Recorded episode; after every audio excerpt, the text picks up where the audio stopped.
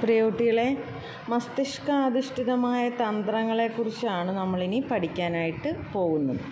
എന്തൊക്കെ തന്ത്രങ്ങളാണ് brain based ആയിട്ട് നമുക്ക് നടത്താനായിട്ട് പറ്റുന്നത്? ബ്രെയിൻ ബേസ്ഡ് സ്ട്രാറ്റജീസ് എന്നാണിത് അറിയപ്പെടുന്നത്. അതിന്റെ എന്തൊക്കെയാണ് അതിന്റെ അടിസ്ഥാനം ആയിട്ട് വർത്തിക്കുന്നത് എന്നാണ് നമ്മളിപ്പോൾ ചർച്ച ചെയ്യുക. എല്ലാ മനുഷ്യരും സ്വാഭാവികമായ പഠിതാക്കളാണ്. പാഠപുസ്തകം പഠിക്കുന്ന കാര്യം മാത്രമല്ല ഒരു പുതിയ കാര്യം അറിയുകയാണെങ്കിൽ അത് സ്വാഭാവികമായ രീതിയിൽ പഠിക്കുന്നതിന് ഉള്ള സാധ്യതകളുള്ളവരാണ് എല്ലാ മനുഷ്യരും തന്നെ. എങ്ങനെ പഠിക്കണമെന്ന് നമുക്ക് അറിവ് നൽകുന്നത് നമ്മുടെ മസ്തിഷ്കമാണ്. അത് മസ്തിഷ്കത്തിന്റെ ഒരു സ്വാഭാവിക പ്രവർത്തനവുമാണ്. അതിന് പ്രത്യേക ഒരു പഠനമോ പ്രത്യേക ഒരു മാറ്റമോ മസ്തിഷ്കം ആവശ്യപ്പെടുന്നില്ല എന്നതാണ് ആദ്യത്തെ ഒരു തന്ത്രം. അല്ലെങ്കിൽ നമ്മൾ നമ്മൾ ലക്ഷ്യം വയ്ക്കുന്ന അല്ലെങ്കിൽ നമ്മൾ ഉപയോഗിക്കുന്ന ഒരു തന്ത്രമാണ് അടുത്ത് നമ്മുടെ മസ്തിഷ്കത്തിന് ജന്മസിദ്ധമായി തന്നെ ഒരു ചിന്താ പ്രക്രിയയും പഠന പ്രക്രിയയും ഉണ്ട്. ജന്മസിദ്ധമായിട്ട് തന്നെ അതിന് ചിന്തിക്കാനുള്ള കഴിവുണ്ട്. എങ്ങനെയാണ് പഠിക്കേണ്ടത് പുതിയ കാര്യങ്ങൾ സ്വീകരിക്കേണ്ടത് എന്നുള്ളൊരു ബോധ്യവും നമ്മുടെ മസ്തിഷ്കത്തിന് ഉണ്ട്. നമ്മുടെ എല്ലാ മനുഷ്യന്റെ പഠനത്തിന് അടിസ്ഥാനമായിട്ട് പ്രവർത്തിക്കുന്ന ഒരു അവയവമാണ് മസ്തിഷ്കം എന്ന് നമുക്കറിയാം. അതുകൊണ്ട് തന്നെ പഠിപ്പിക്കുന്ന വ്യക്തി അതായത് അധ്യാപകന് മനുഷ്യ മസ്തിഷ്കത്തെക്കുറിച്ച് ആഴത്തിൽ അറിവ് ഉണ്ടായിരിക്കണം. മറ്റൊരു കാര്യം സ്വാഭാവികമായിട്ടുള്ള പഠന പ്രക്രിയയും ജന്മസിദ്ധമായ യുക്തിയും പ്രശ്ന പരിഹരണ ശേഷിയുമുള്ളതിനാൽ നമ്മുടെ എല്ലാ പ്രശ്നങ്ങളെയും അതിജീവിക്കുന്നതിനുള്ള അല്ലെങ്കിൽ നമുക്ക് സ്വയം വികസിക്കുന്നതിനുള്ള നമുക്ക് വളരുന്നതിനുള്ള എല്ലാ സഹായവും നൽകുന്ന ഒരു പ്രധാന അവയവമാണ് മസ്തിഷ്കമെന്ന് നാം മനസ്സിലാക്കിയിരിക്കണം. നമ്മുടെ ജീവിതം തുടങ്ങുന്നത് മുതൽ അത് അവസാനിക്കുന്നത് വരെയും നമ്മുടെ മസ്തിഷ്കമാണ് നമുക്ക് വേണ്ടി ചിന്തിക്കുകയും പ്രവർത്തിക്കുകയും പ്രശ്നങ്ങൾക്ക് പരിഹാരം നടത്തുകയും ചെയ്യുന്നത്. പഠനവും നമ്മുടെ ഏത് രീതിയിലുള്ള പഠനമാകട്ടെ എന്ത് പഠനം തന്നെയാകട്ടെ ആ പഠനവും നമ്മുടെ ചിന്തയും നമ്മുടെ ഓർമ്മശക്തിയും അങ്ങനെയുള്ള എല്ലാ മനോഭാവങ്ങളും വികാരങ്ങളും എല്ലാം തന്നെ പരസ്പര ബന്ധിതമായ ശാരീരിക പ്രവർത്തനങ്ങളാണ് അല്ലെങ്കിൽ പ്രക്രിയകളാണ്. ഒന്നുകിൽ അത് ഉപയോ ഉപയോഗിക്കുക അല്ലെങ്കിൽ നഷ്ടപ്പെടുത്തുക എന്നതാണ് മനുഷ്യ മസ്തിഷ്കത്തിന്റെ ഒരു പ്രധാന നിയമം. കിട്ടുന്ന വിവരങ്ങളെ ഉപയോഗിക്കുക അല്ലെങ്കിൽ അത് മറവിയിലേക്ക് തള്ളുക. ഈ രണ്ട് കാര്യങ്ങളാണ് മസ്തിഷ്കം ചെയ്യുന്നത്. അപ്പോൾ നമ്മുടെ കുട്ടികൾക്ക് ഈ മസ്തിഷ്കത്തിന്റെ സ്വാഭാവികമായ ചോദനകൾക്ക് അല്ലെങ്കിൽ പ്രവർത്തനങ്ങൾക്കനുസരിച്ച് അവർ പഠിക്കുകയാണെങ്കിൽ അവർക്ക് പഠനം കൂടുതൽ ഫലപ്രദവും ആയാസരഹിതവുമായി തീരും. ഈ രീതിയിൽ കുട്ടികൾ പഠിക്കണമെങ്കിൽ തീർച്ചയായിട്ടും അധ്യാപകന് അതിനെക്കുറിച്ചുള്ള അറിവ് ഉണ്ടായിരിക്കണം. അധ്യാപകൻ ആ രീതിയിൽ അവരെ പരിശീലിപ്പിക്കുകയും ചെയ്യേണ്ടതാണ്.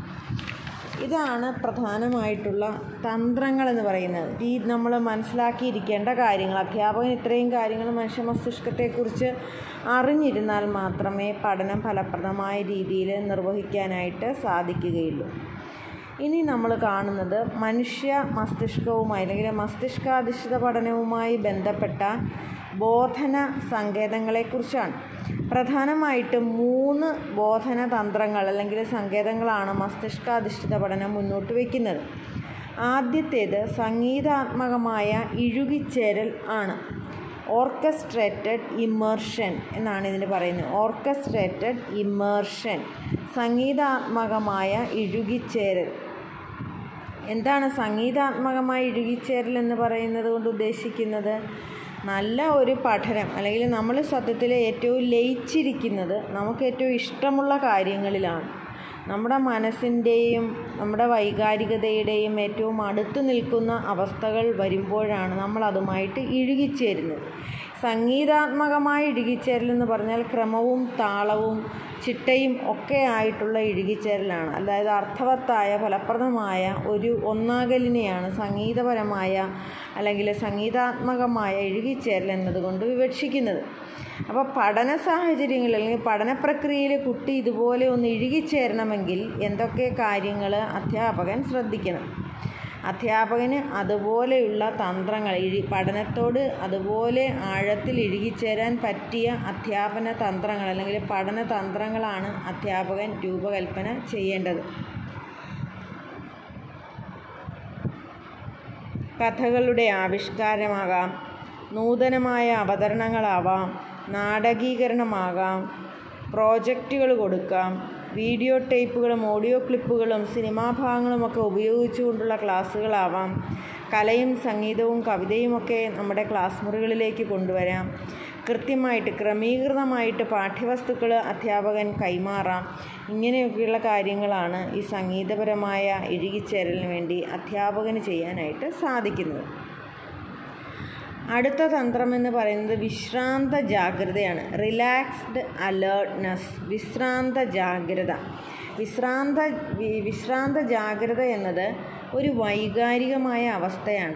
പഠനം നടക്കാനായിട്ട് ആവശ്യമായ നമ്മുടെ വികാരപരമായ അവസ്ഥയാണ് വിശ്രാന്ത ജാഗ്രത എന്ന് പറയുന്നത്. അർത്ഥപൂർണമായ പഠനം നടക്കുന്നതിന് ആവശ്യമായ വൈകാരികമായ അവസ്ഥ എന്നാണ് കെയ്ൻ ആൻഡ് കെയ്ൻ ഇതിനെ നിർവചിക്കുക. അപ്പോൾ കുറഞ്ഞ ഭീഷണി പഠിക്കുക മാർക്ക് കുറഞ്ഞാൽ അങ്ങനെ സംഭവിക്കും. ഇങ്ങനെ കുട്ടികളെ പല രീതിയിൽ കുട്ടികൾക്ക് പല രീതിയിലുള്ള ഭീഷണികൾ ഉണ്ടാകാറുണ്ട്. അതിന് പകരം ഉയർന്ന വെല്ലുവിളി നേരിടുകയാണ് ചെയ്യേണ്ടത്. ഇവിടെ വെല്ലുവിളി എന്ന് പറഞ്ഞാൽ ഇത് പഠിച്ചു തീർക്കണം. അതാണ് നേട്ടം. അല്ലെങ്കിൽ അങ്ങനെയാണെങ്കിൽ നമ്മൾ ഉദ്ദേശിക്കുന്ന ജോലിയിലേക്ക് പ്രവേശിക്കാനായിട്ട് സാധിക്കുകയുള്ളൂ. ഇങ്ങനെയൊക്കെയുള്ള മാനസികമായ ഒരു ഉത്തേജനം കുട്ടിക്ക് കൊടുക്കുകയാണ് ചെയ്യേണ്ടത്. കുട്ടിക്ക് തന്റെ കഴിവിലുള്ള ഒരു വിശ്വാസം വേണം. കഴിവിൽ കുട്ടിക്ക് വിശ്വാസം ജനിപ്പിക്കണം. നിനക്ക് കഴിയും സാധിക്കുമെന്ന രീതിയിലുള്ള പോസിറ്റീവായിട്ടുള്ള സ്ട്രോക്കുകൾ അധ്യാപകൻ കൊടുക്കണം. അതുപോലെ തന്നെ പരാജയങ്ങളിൽ തോറ്റുപോകാതെ അല്ലെങ്കിൽ കീഴടങ്ങാതിരിക്കാനുള്ള ഒരാർജവം നമ്മുടെ കുട്ടിയുടെ മനസ്സിലുണ്ടായിരിക്കണം. പരാജയപ്പെട്ടാലും സാരമില്ല അടുത്ത പ്രാവശ്യം ജയിക്കും. അതിനുള്ള പരിശ്രമിച്ചാൽ മതി. ഈ രീതിയിൽ കുട്ടിയെ നയിക്കേണ്ടതാണ്. അതുപോലെ തന്നെ സ്വയം നിയന്ത്രിക്കാനായിട്ട് കുട്ടിക്ക് സാധിക്കണം. കുട്ടിയുടെ പ്രവർത്തനങ്ങളും മാനസികാവസ്ഥകളും എല്ലാം കുട്ടിയുടെ തന്നെ നിയന്ത്രണത്തിലായിരിക്കണം. ഇത്രയും കാര്യങ്ങളാണ് വിശ്രാന്ത ജാഗ്രത എന്ന് പറയുന്ന സങ്കേതത്തിന്റെ അടിസ്ഥാനമായി വർത്തിക്കുന്നത്. മൂന്നാമത്തേതാണ് ആക്റ്റീവ് പ്രോസസ്സിംഗ് സജീവ പ്രക്രിയാവൽക്കരണം. സജീവമായ പ്രവർത്തനങ്ങളിലൂടെ വിജ്ഞാനം ഉണ്ടാക്കുക എന്നതാണ് സജീവ പ്രക്രിയാവൽക്കരണം എന്നതുകൊണ്ട് ഉദ്ദേശിക്കുന്നത്. ഇത് ഒരു തരത്തിൽ സചിന്തന പ്രക്രിയയാണ്. നമ്മൾ കഴിഞ്ഞ ദിവസം സചിന്തന പ്രക്രിയ എന്താണെന്ന് കണ്ടിരുന്നു. ഇത് ഈ സജീവ പ്രക്രിയാവൽക്കരണം ഒരു തരത്തിലുള്ള സചിന്തന പ്രക്രിയകളെ പ്രക്രിയ തന്നെയാണ്. ചിന്തകളെ തീപിടിപ്പിക്കുന്ന അല്ലെങ്കിൽ ചിന്തോദ്ദീപകമായിട്ടുള്ള ചോദ്യങ്ങൾ അധ്യാപകൻ ചോദിക്കേണ്ടതുണ്ട്. ഈ ചോദ്യങ്ങളിലാണ് കുട്ടി സജീവമായിട്ട് കുട്ടിയുടെ മസ്തിഷ്കം പഠന പ്രവർത്തനത്തിൽ ഏർപ്പെടുന്നത്. ശ്രദ്ധാപൂർവമായ നിരീക്ഷണം പഠന സംഘങ്ങൾ ഗ്രൂപ്പ് പ്രക്രിയകൾ എന്നിവയിലൂടെയെല്ലാം എന്നിവയെല്ലാം സജീവമായ പ്രക്രിയയുടെ പ്രധാന ഘടകങ്ങളായി വർത്തിക്കുന്നു. ചുരുക്കത്തിൽ കുട്ടിയുടെ ചിന്തയെ ഉണർത്തുന്ന കുട്ടിയുടെ തലച്ചോറിനെ പ്രവർത്തന സജ്ജമാക്കുന്ന രീതിയിലുള്ള ചോദ്യങ്ങളിലൂടെ അധ്യാപകൻ കുട്ടിയെ പഠനത്തിലേക്ക് നയിക്കുകയും കുട്ടിയുടെ ചിന്തയെ ഉജ്ജ്വലിപ്പിക്കുകയും ചെയ്യേണ്ടതാണ്. ഇതാണ് സജീവ പ്രക്രിയാവൽക്കരണം എന്നതുകൊണ്ട് ഉദ്ദേശിക്കുന്നത്.